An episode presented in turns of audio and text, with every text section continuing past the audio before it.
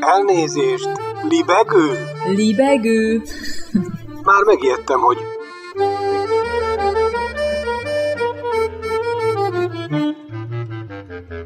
Üdvözlöm Önöket! Ez itt a Libegő újabb szellemröptető műsora. Balázs Attila vagyok, kívánok jó szórakozást!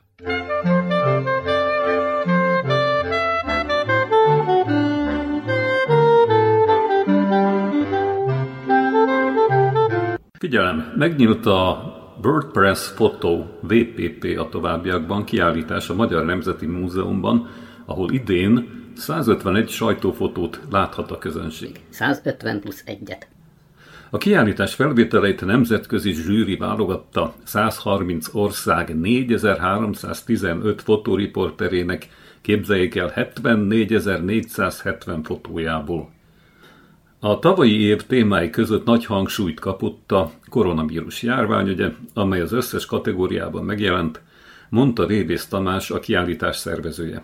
A továbbiakban kiemelte, hogy az elmúlt évben, miközben az emberiség globális együttműködéssel igyekezett leküzdeni a járványt, a fotóriporterek a pandémia mellett regionális konfliktusokról, szociális problémákról, természeti szépségekről, környezetvédelemről és sportteljesítményekről is tudósítottak.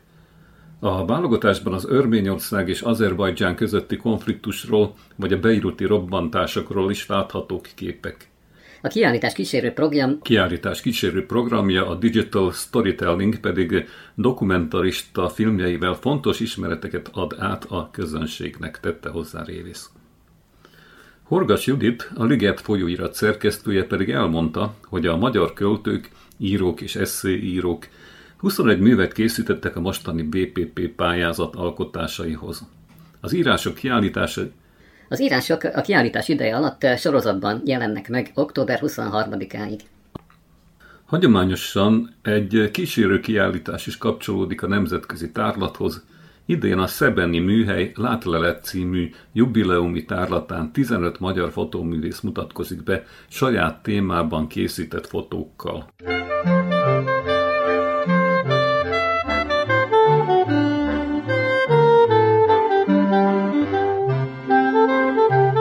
A WordPress fotó magyar kiállítása három fő tematika köré csoportosul, Ezeken belül különböző kategóriákban láthatók a képek, mondta Márta Echevarria, A rendezvény kurátora. Az egyik legfontosabb téma persze a COVID-19 okozta válság, amely mindegyik kategóriában megjelenik. A sportban, a környezet és a természet bemutatásában is. Nagy számban láthatók ugyanitt a különféle tüntetések és az évről évre egyre nagyobb hangsúlyt kapó éghajlati válság is. A tavalyi évben a nemzetközi szervezeteknek is meg kellett küzdeniük a világjárványjal. A korábbi évekhez képest kevesebb kiállítást rendeztek. Ezt megelőzően mintegy 110 városban voltak jelen, a járvány következtében 2019-ben és 2020-ban csak 60 helyszínen, idén viszont reményeink szerint 80-90 városban mutatkozhat be a kiállítás, ha a Delta engedi, ugye így Echevarria. Emlékeztetőül az első WordPress fotó nemzetközi versenyt holland fotósok szervezték 1955-ben. Azóta a pályázat a világ fotósainak legrangosabb versengésévé vált, amelynek kiállítását évente körülbelül 4 millióan nézik meg. Tehát WordPress fotó Budapesten, a Magyar Nemzeti Múzeumban. Nyitva október végéig. City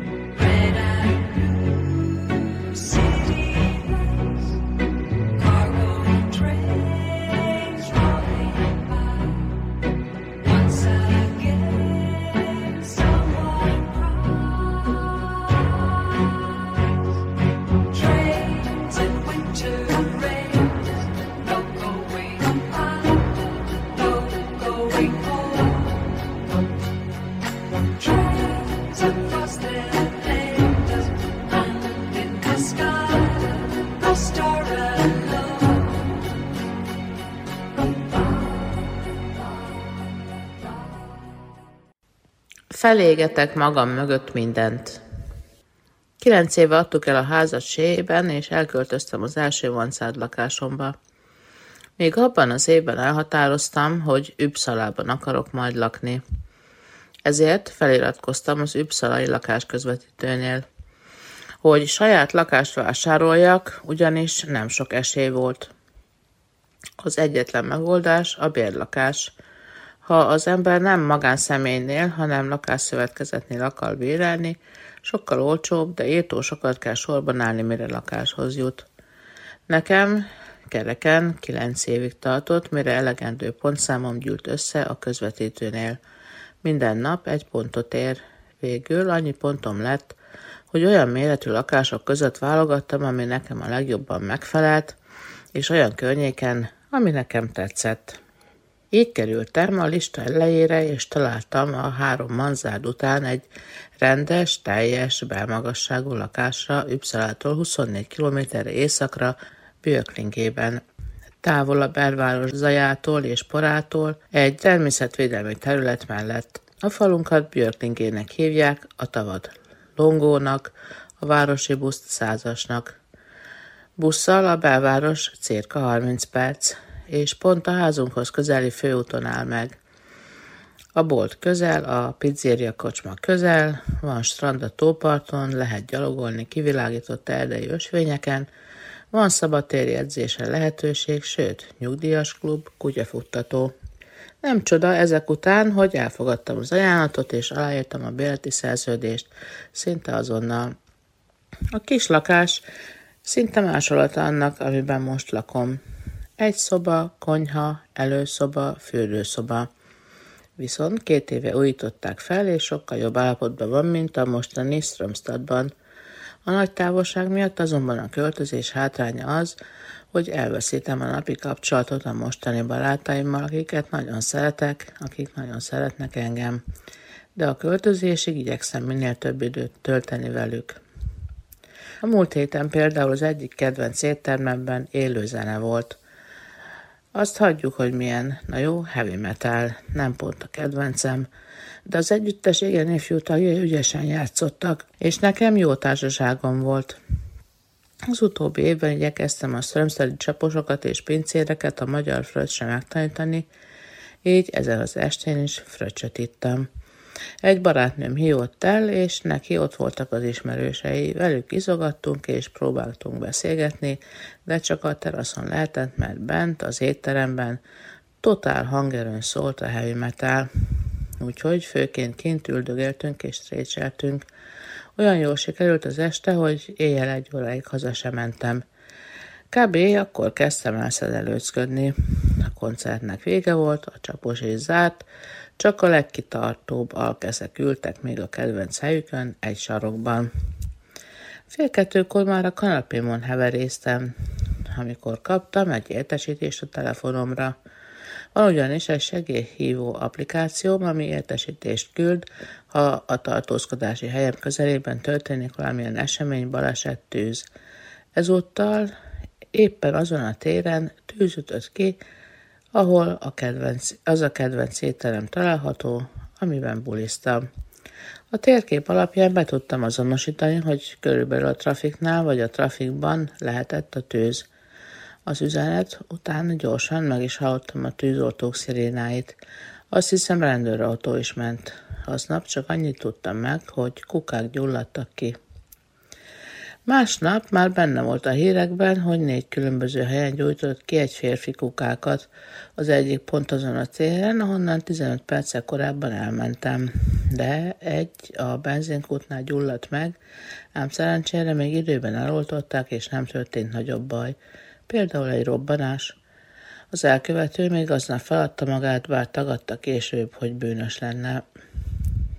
Én életem talán utolsó manzád lakásából figyeltem az eseményeket, már félig bedobozolva, készülve a nagy üpszalai utazásra. Igaz, van még pár hetem a pakolásra, a barátoktól való elbúcsúzásra, az átjelentkezésre és minden más hivatalos ügy elrendezésére. Nem kell semmit elsietni, hiszen kilenc évet vártam erre a lakásra. Szépen elmegyek, de nem tűnnék el teljesen. Remélem, a barátok nem fognak elfelejteni, és a nagy távolság ellenére meglátogatnak majd ott is. Every time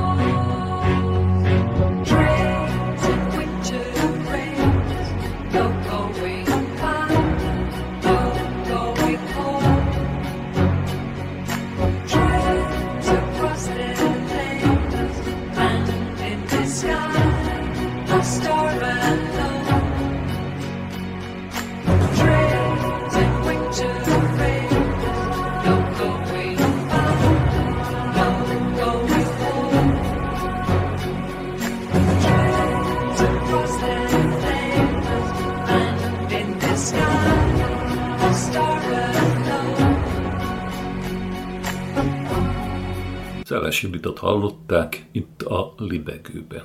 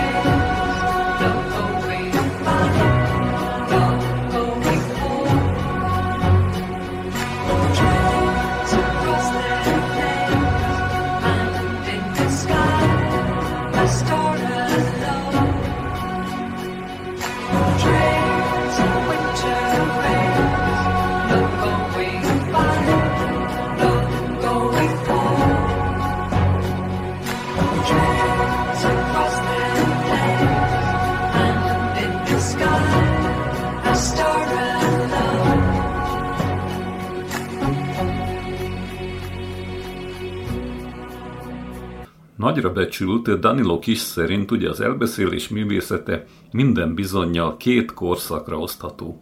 A Borges előttire és a Borges utánira. Peknek tűnik, hogy az őskastély tulajdonképpen eszékötet, de mivel Borgesnél mind az elbeszélés, mind az eszé, mind a líra között csak egy rodgyant hangőajtó áll, ez a megállapítás itt is rendjén való.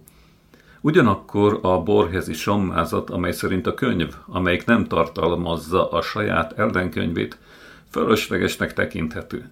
Szintén érvényes. Így hát akkor az van, hogy ugyanazért a pénzért valójában két kötetet tart a kezében a kedves olvasó, amikor csak Jorge Luis Borges-t olvassa. Mégpedig attól a halhatatlan argentin szerzőtől, ugyebár, akiről vélhető, hogy Bakon is legalább három könyvet tudott olvasni egyszerre és beleértve azt a rövidke szakaszt, amikor, amikor Peron diktátorig felfüggesztették könyvtárosi állásából, kinevezve őt a Kordóba utcai piac baromfi és nyúl ellenőrének, mindig is a könyvek őre volt. Őre. Jorge Luis Borges a könyvek világtalan Gutenbergi őre az ős kastélyban. Egyébként, a, egyébként ami a vak világtalanságot illeti, éppen ebben a kastélyban található egy eszé a vakságról, amelyben Borges elmondja, hogy tapasztalata szerint az emberek szívesebben hallanak személyes dolgokról, mint elvont témákról. Ezért most a saját vakságának szerény esetével foglalkozik. Az emberek úgy gondolják, mondja, hogy sötét világba zárt a lények a vakok. Shakespeare egyik sora is emellett szólhat. A sötétséget nézve, amit a vakok látnak. Így az idézet. Ha ez a sötétség feketeséget jelent, téved Shakespeare, mondja Jorge Luis. A színek közül épp a feketét hiányolják az érintettek. Ő legalábbis így van vele, meg a vöröset. A Le Rouge et le Noir hiányzik nekünk, szögezi le sajátos humorérzékével. Holdott barában a könyvnek, ami az emlékezet és a képzelet meghosszabbítása. Ugye ez Jorge Luis Borges ős kastélyában címmel olvasható a világsarok non-stopban. Alcímében a Cordoba utcai baromfi piac fiktív rendje. Most pedig egy másik, jóval vaskosabb, gyűjteményes Borges kötetet tarthatunk a kezünkben. Ennek kapcsán kapcsolhatjuk mint egy a Végtelen életrajza című, A kutatók éjszakája. most pedig egy jóval vaskosabb Borges kötet. áll a rendelkezésünkre, tarthatjuk a kezünkben, és akkor ennek apropóján kapcsolhatjuk a kutatók éjszakáját, mint egy fiktíve, ugye? A könyv címe a Végtelen életrajza, és Borges összegyűjtött eszét tartalmazza, tehát egyetlen egy kötetben, a Végtelen életrajza címmel. Erről beszélget Scholz László szerkesztővel és egyben egyik fordítójával a kötetnek Kutasi Mercedes Borges szakértő, aki ugyanúgy részt vett ennek a vaskos kötetnek a megteremtésében. Megbábáskodta ő is. Szóval kezdtem vágni bele. Az első része ennek a dolognak az ugye az, hogy megjelent ez a könyv idén augusztusban, mint mondtam, előtte megjelent tavaly az egybegyűjtött novellá, hogy nem előzménytelen ez a dolog, mert az utolsó ilyen egybegyűjtött jelent meg a 90-es évek végén, 97, 98, 99, amikor az Európa kiadói kötetes Borges megjelent. Azt hiszem 99-es a, a két eszé, az őskastély és a, az örökkévalóság története. Azt tehát az első kérdésem, hogy ez mennyiben különbözik attól a kettőtől, és, és miért adódik ki újra? Hát különbözik, mennyiségileg nem sokan, hanem az, a felfogásban. Az antológiákból nagyon elegem volt, meg gondolom másoknak is. Ez még maradt a úgynevezett szocializmusból, hogy ügyesen válogattak, és akkor antológiába azt tették bele, ami megjelentett, és Borgesnél ez eléggé indokolt volt, mert voltak olyan írásaink, amit nem, nem akartak, még 89 után sem megjelentetni. És akkor ez az ötkötetes válogatás szintén antológia volt, és akkor mindig ez volt a fejemben, hogy hát egyszer kellene egy rendes Borges csinálni. És akkor elmentem egy-két kiadóhoz, a rendes Borges az én fejemben az lenne, hogy 12 vagy 15 kötet, nem túl nagyok, és Borges összes, és akkor mindig ott van a raktárban, bármelyiket meg lehet venni. Hát nagyokat nevettek, ez nagyon jó ötlet, de hát nem lehet eladni. Pláne, hogy vannak jobbak, meg kevésbé jobbak a sorozatban, és akkor sánta lesz az egész. És akkor a jelenkor jelentkezett, hál' Istennek, hogy ők szeretnének a mai nemzedéknek, nektek, Borges adni, az előzőből két kiadás elfogyott, és mégis jó lenne, ha lenne egy frissebb Borges. És mondtam, hogy egy feltételem van, és rögtön azt mondták nekik, ugyanez lett volna, ha én nem mondom, hogy teljes kötetek jelenjenek meg. Tehát ebben most van hat eszékötet, hat Borges eszékötet, és az átolceptik benne van. Előszó, gyakran két előszó, utószó, megjegyzés, javítás, és akkor az szakpak benne van a kötetben, hat teljes kötet. Eredetileg, eredetileg hét lett volna, szerintem úgy lett volna teljesen, ez a, az eszé összefoglaló, de az angolul született, megvan már magyarul, de az más kiadóhoz tartozik, és azok nem adták olyan olcsón, mint az argentinok, hanem amerikai áron számolták volna, és addig ment az alkudozás, hogy kifutottunk időből, a kiadó meg a pénzből. Úgyhogy csak hat darab van benne, de ennél teljesebb most nincsen. A Harvard Egyetem ad arra, hogy mindenből, mindenért sok pénzt kért, hogy mutassák, hogy mennyire. Európában az még úgy ment annak idején, még a 90-es években is, hogy az ember csinált egy tervet, és akkor jött a nagymester, nem a legnagyobb igazgató, az egyen lejjebb lévő igazgató, és az azt mondta, ez úgy kellene, hogy megfordítjuk. Sok, nem lenne sokkal jobb, ha itt kezdjük, és a harmadik lesz a negyedik, és tehát ők döntötték el a szerkezetet. És akkor ez minden különbözik az európásról? Több van benne? Több van benne, át van nézve, van hozzá egy magyar recepciós bibliográfia, ilyen még nem volt, Sajnos nem jött a munkatársunk, a akadémián könyvtáros, Kisi Ildikónak hívják.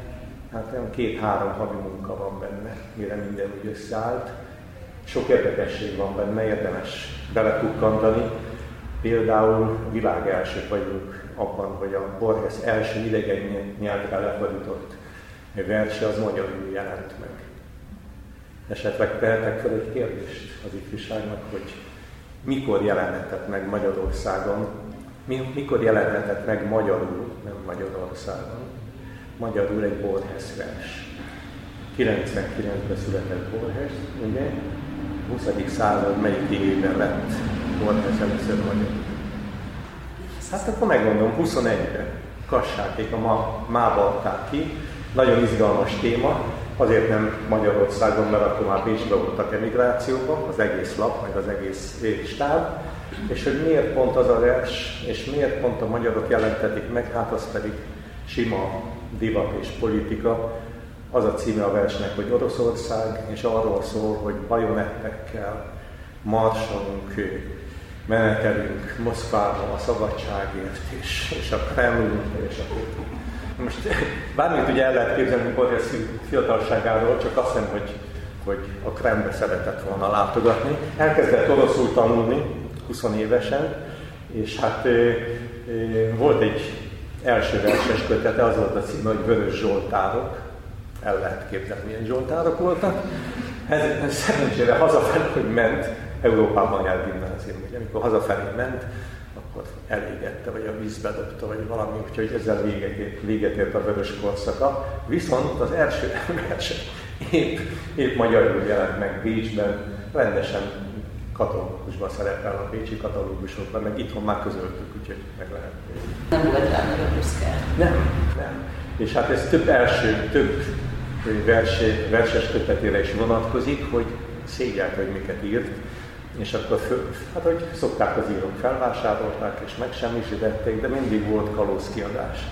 És amikor már volt kalózkiadás, akkor ő vagy az özvegy azt mondta, hogy hát akkor ebből is lehetne egy pénzt csinálni, és azt is kiadták.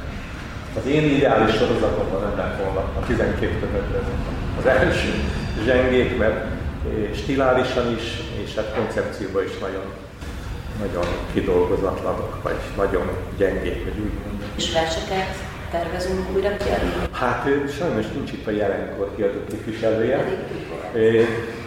Ugye így indultunk, hogy három kötet, novellák, eszék és utána versek. Hát nekem ott van egy nagy kérdőjel, nem csak a kiadó miatt, hanem hogy hát ki az, aki lefordítja ezeket, mert elég sok megvan Somogyi Györgytől, nem bántok senkit, de nagyon somogos, tiszta somogó. Jól, technikásan, jól versel, de hát sok mindenben nem stimmelnek, meg sokfajta Borges van. És hát a, a többi az pedig ö, folyóiratokban itt ott megjelent, nem túl sok. Tehát ide kellene egy csapat, nem tudom. Nincsenek itt verselő ifjak, akik esetleg nem tudnak még jól verselni, vagy angolul, és akkor onnan puskázni, de hát az, az, egy, az egy nagy falat lesz. Örülnék, ha megcsinálnátok. Ez mindenképpen nagy fodat. El akartam hozni, de aztán otthon van, van egy ilyen Borges Bibliám, még 77-ben vettem egy kötetes Borges összes. Hát az sem összes, de úgy nagyjából, hát ekkora. És egy, egy havi ösztöndíjamból vettem, 1200 oldal, ilyen nagy oldalak, apró betűk. És még most is, hát még akárhol kinyitom, élvezem, és van, amit átugrok, de van, ami, amit nem lehet jobban megírni. Kritikai kiadást leszek ellene, mert elég gyengék a spanyol meg eh, argentin kiadások.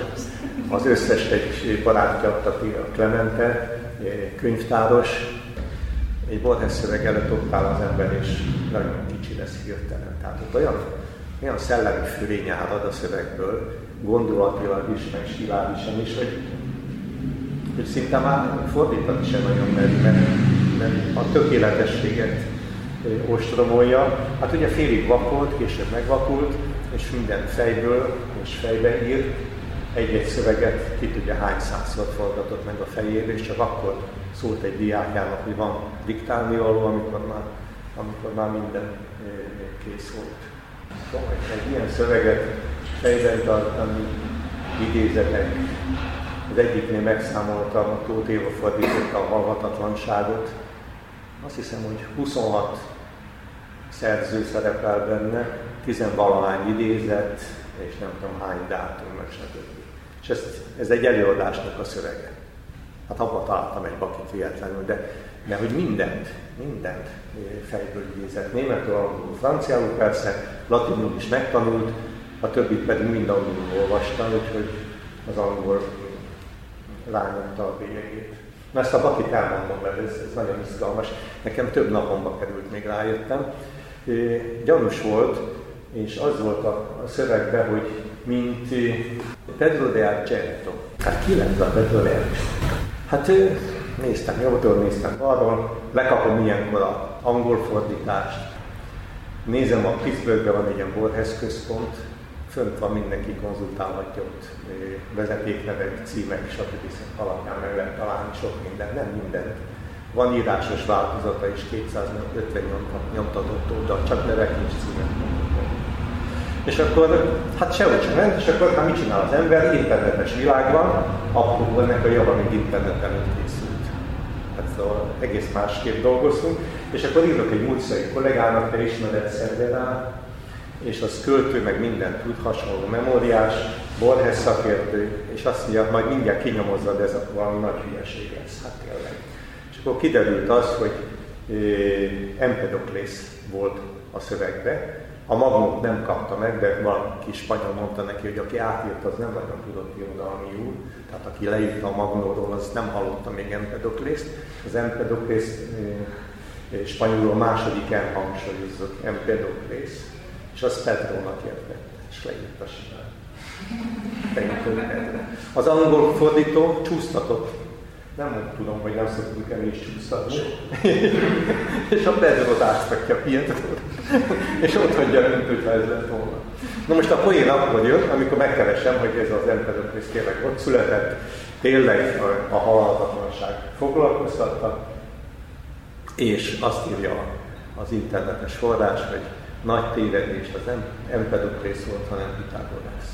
Na jó, elolvasom Pitagorászt. Pitagorásznak nem jelent meg sok sora, csak egy-két matek képlet, amit mindenki ismer. Hát akkor most mi van? Hát az volt, hogy van egy közös forrása, Diogenes Laertius, ugye? az elmondta, hogy a Pitagorász hogy élt és miket gondolt. Például a matekon kívül azt gondolta, hogy ő már több, több alapba élt. Például a trójai háborúban már háborúzott, és megvan a pajzs. Vagy előtte van az a pajzs, amivel ő Tróján háborúzott. Tehát pont stílán. Na most Borges nem javítottam ki, hogy nem Empedoklész, hanem Pitagorász, nem csak azért, mert ugye ilyenkor nem javítunk, és plusz lábjegyzeteket nem akarunk beletenni, hogy mi okosabbak vagyunk, mint Borges. Hát így mondta tévedett. Viszont a fordító örököse, talán fia, írta kiadónak, hogy ez biztos fals, de írtam egy ilyen Pitagorászos félmondatot, mert Pitagorász az nem írt, soha se árult elő, hogy a halhatatlanság lélekvándorlásnak a, a híre. Úgyhogy maradt Empedoklész. Én jót szórakoztam, Szervérával leveleztem, és haladt a munka úgy, hogy én nem is tudom, mikor értem a mondat végére, pedig csak egy Pedro, egy Pedro szúrta szemet nekem. Szóval ilyen volt ez, hogy van benne tévedés, bocsássuk meg neki, mert hát nem tudom. Szóval ilyen volt ez, hogy van benne tévedés, van benne tévedés, bocsássuk meg neki, mert hát nem. May it be an evening star shines down upon you. May it be when darkness falls,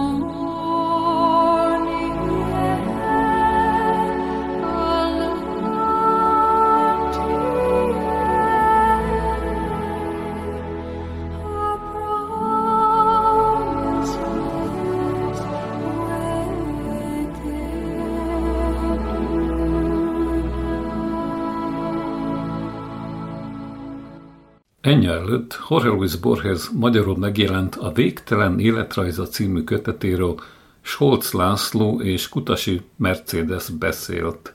Pesten a múzeumok éjszakáján. És akkor hallgassunk egy kis dél-amerikai zenét még. Jó?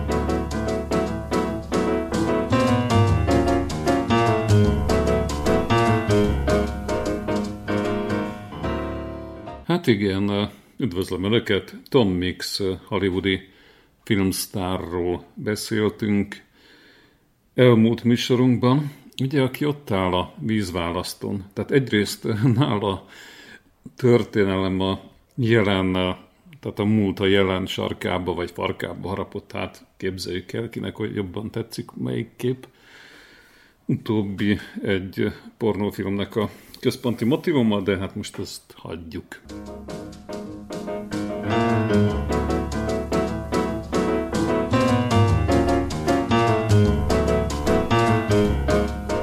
Hát ki volt ez a Tom Mix, ugye, aki ott volt a határvonalán, a határmesdjén, a néma és a hangos filmnek, hogy lavagoljunk előre, tehát a hangos film felé, miután még egyszer visszatértünk a kezdetekhez, és új barázdát szántatok -e alapon, pontosabban ugye egy új ehhez fűződő témakörben, hát most akkor ugye szántunk újabb barázdát, és megint majd eljutunk valahová a mai napig, csak hogy csináljuk ezt is végig. Hát olyan, mint a ugye több sípú orgona, vagy a több húrú hangszer. Hát olyan, mint egyébként az összetettebb gondolkodás. Tom Mix. Tehát Tom Mix, nomen est Tommen. Ott van a néma film és a hangos film határán. Ki ez a Tom Mix? És akkor itt az Oxford, Oxfordiak, Oxford, Oxfordiak egyértelműen kórusban kiáltják már megint, hogy ugye az Oxfordi Egyetem westernológusai, hogy a 20-as évek legnépszerűbb western sztárja a jazz korszak mozihősének lényegi vonásait sűrítette magába. A jazz korszakét.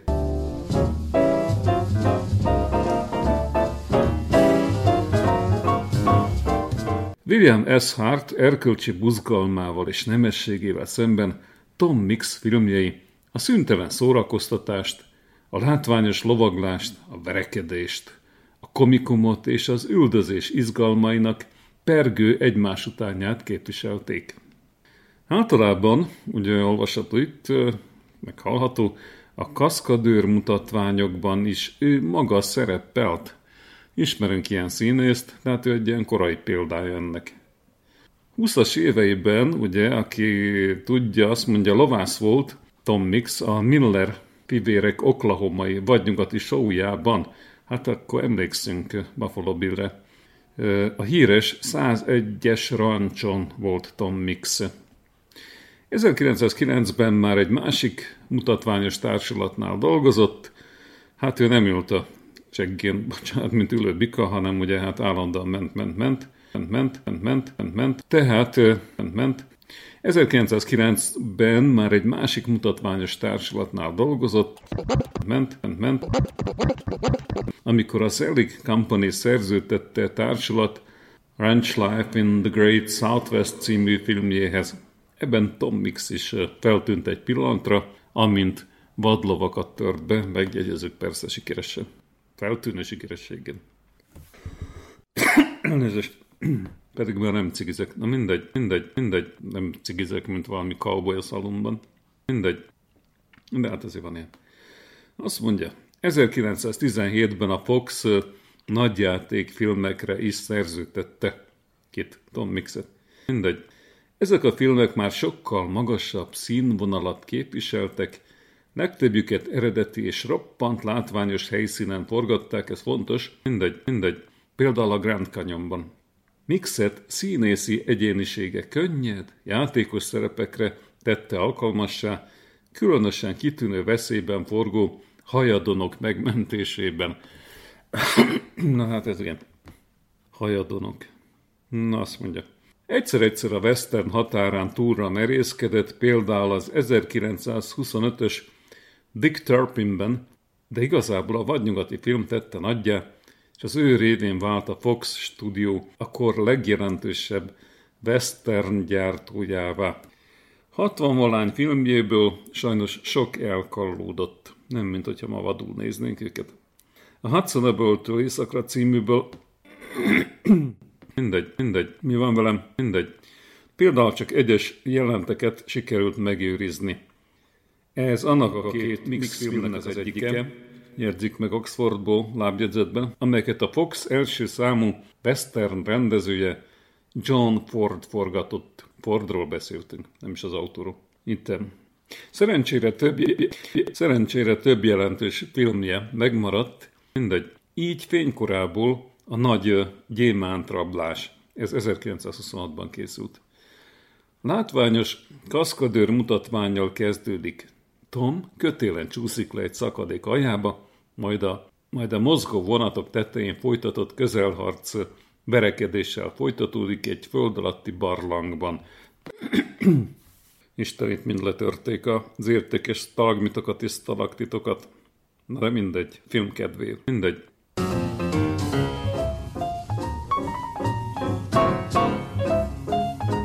Azt mondja, hogy Tom, kör, Tom, Tom, Tom, Tom, Tom turnaround. Tom körülbelül egy tucat banditával kénytelen fölvenni a harcot, de persze mindet lefegyverzi. Hát, hogy valamiféle mágneses trükkel vagy hogy, nem tudjuk. Vagy a mosolyával, alika. De majd megnézzük a filmet. Utólag, persze, utólag így előre beszélünk. Hm, folytatódik. Fox reklámgépezete keményen dolgozott, hogy Mixnek legalább olyan színes életrajzot kreáljon, mint amilyennek a vászton megjelenő egyénisége tűnt. Tehát sajátos turmix jött létre az ő életét illetően. Különféle hírek láttak napvilágot róla, hol az, hogy a, az anyja félig Cherokee, vagy Cherokee indián volt, hol az, hogy a spanyol-amerikai háborúban Kubában harcolt, és Teddy Roosevelt lovasaival együtt részt vett a híres San Juan hegyi támadásban, sőt, ami át egyenes fantasztikum tényleg, a pekingi boxer lázadásban is. Egyikből sem volt igaz, egy szó sem állapítják meg Oxfordban, akik hát ugye ezeket, na mi van, az adatokat ellenőrizték, hát ugye nem vett részt azért Tom Mix cowboy a pekingi boxer lázadásban. Viszont a jelek szerint Mixnek nehezére esett a valóságot a fikciótól elválasztania. Tehát akkor hitt ezekben a dolgokban, még abban is részt vett a pekingi boxerlázadásban, mindegy. A vadnyugati hősök show business hagyományán nevelkedett amelyet Buffalo Bill Cody teremtett meg. Vásznon és a vásznon kívül egyaránt feltűnő figura lett, ő hatalmas fehér kalapjával, hím, ö, bocsánat, hímzett western mellényeivel, gyémándíszes derexiával, és mi van? Elvesztettem a sort. És kézzel varott csizmájával, kézzel varott csizmája. Képzeljük el, handmade, tiszta handmade. Hartal szemben ő valódi cowboy volt. Gyökerei a vadnyugati mutatványosokhoz és a rodeóhoz kötik, tehát meg tudta ám ő rodeózni a szarvasmarhát. Jellemző, hogy pályája során időről időre visszatért a vándortársulatokhoz, még cirkuszokhoz is elszegődött. Ugye hát karrierje már hanyatlóban volt, amikor a hang elérkezett a westernhez. Itt van Tom Mix, a néma, csend és a, a hangos világnak a határmesdjén. A, a, hát át is lovagol.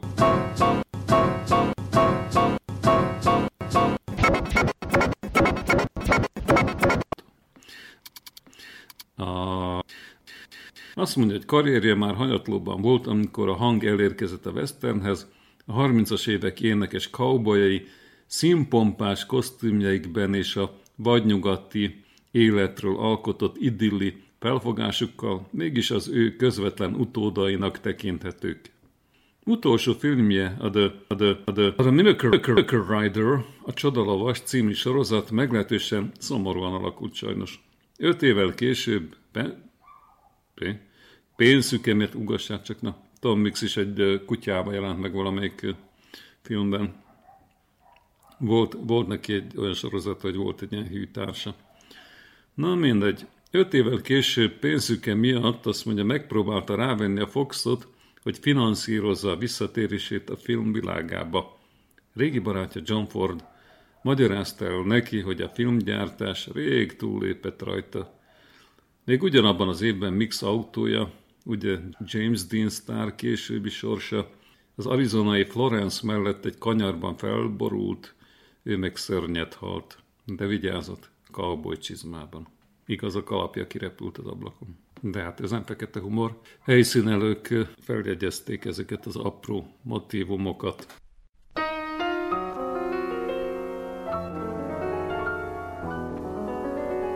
Viszont, mit mondjunk?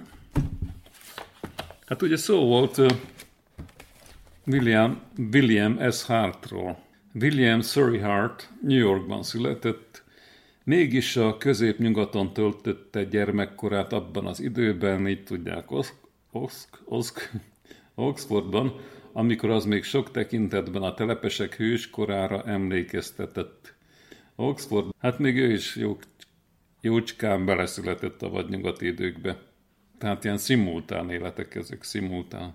Történelemmel szimultán, meg egymással szimultán. Ha saját magukkal nem is mindig szimultán.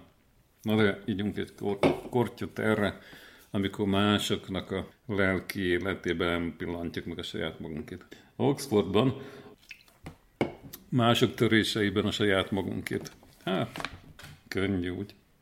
Hát ezt mondják az Osz- Oxfordban, Oxfordiak, vagy William S. William S. Hart, ugye született, szület, nem született, született 1865-ben, egyébként meghalt a második világháborúban, vagy annak ideje alatt. Színészi munkája csak szegényes megélhetést biztosított számára. Hát nem úgy, mint nagyobb sztároknak. Oxfordban, amíg 1905-ben meg nem kapta a cowboy Cash Hawkins szerepét. Cash Hawkins. Edwin Milton sikerdarabjában, a The Squaw Man-ben az asszonyember. Oxfordban, hát ez milyen modern androgyn dolog, tényleg. Ezt aztán William részéről további western szerepek követték, egyebek közt 1907-ben Owen Whistler, The Virginian, A Horseman of the Plains, a Virginiai, a Puszták Lovasa című darabjának főhőse lett. 1913-ban Kaliforniában turnézva felkereste régi ismerősét Thomas Inst, akiről szintén beszéltünk, aki akkoriban lázasan szervezte stúdióját Santa Inezben, mely rövidesen Innsville néven vált közismert és beleírta magát örökre a filmtörténetbe Innsville.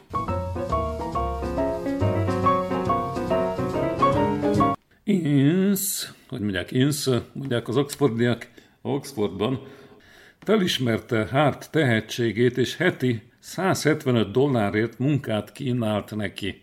Hát számít csak át, hogy van az ma. Mindegy, valaki számol, mi meg lovagolunk tovább. A következő két év során Hart két tekercses westernek egész sorában és egy-két játékfilmben lépett fel. Rendszerint C. Gardiner Sullivan forvató, forvató, sorvató, forgatókönyvíróval dolgozott együtt. Tipikus szerepköre, mint a bosszú apostolában is, az érzőszívű vagány rendszerint valamilyen törvényen kívüli figura.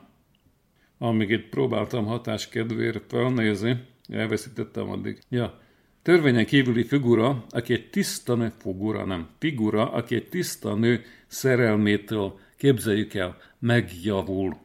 Jobban, jobban, jobban, jobban, jobban, jobban, mint a kolostorban, torban, torban, torban, torban, torban, torban, torban. 1915-ben Insel együtt a Triangle Filmshez szerződtek, és Hart, torban, torban, torban, aki ekkor már országszerte népszerű western sztár volt, Western Heart, torban, végre nagy filmekben is szerepelhetett. Azt mondják az oxfordiak, mert hát ugye ők kutatják, hogy egyik legsikeresebb Triangle filmje az 1916-ban bemutatott Hell's Hinges.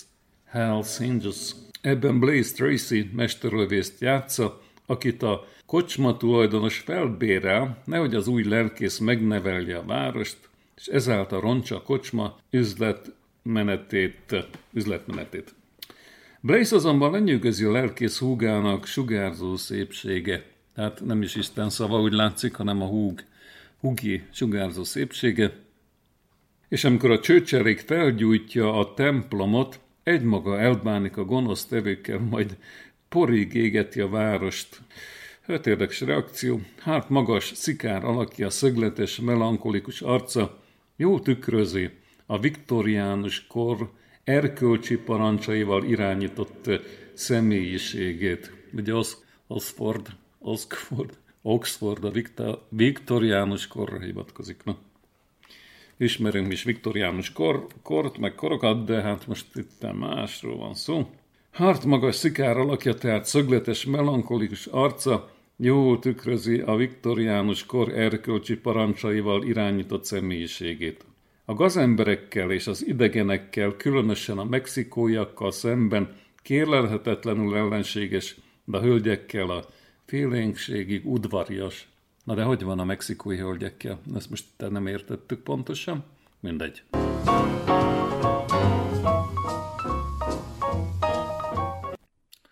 Hol tartunk már megint? Hát itt nem tudom.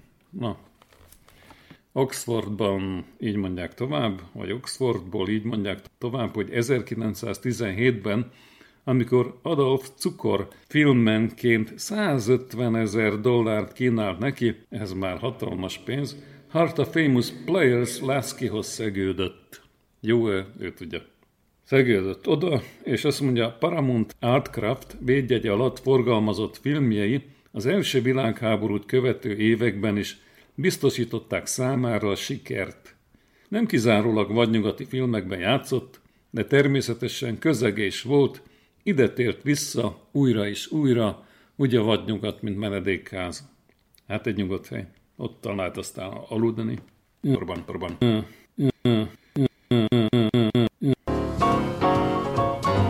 Fennmaradt filmjei közül, ugye William S. Hartról beszélünk, fennmaradt filmjei közül a Blue Blazes Roden 1918-ban készült, a Square Deal Sanderson 1919-ben, és a Vámsorompó The Tollgate 1920-ban a legjelentősebbek. Be, be, be. Hát egyiket se láttuk, de meg kellene nézni valószínűleg, be, be, be, ha, le, ha még lehet. Be. Ekkoriban a filmek gyártási költségvetését emelték, és egyre több időt és gondot fordítottak a rendezésre. Na ez nagyon fontos egyébként, igen. Itt történt meg az, hogy a rendezés nagyon fontossá vált.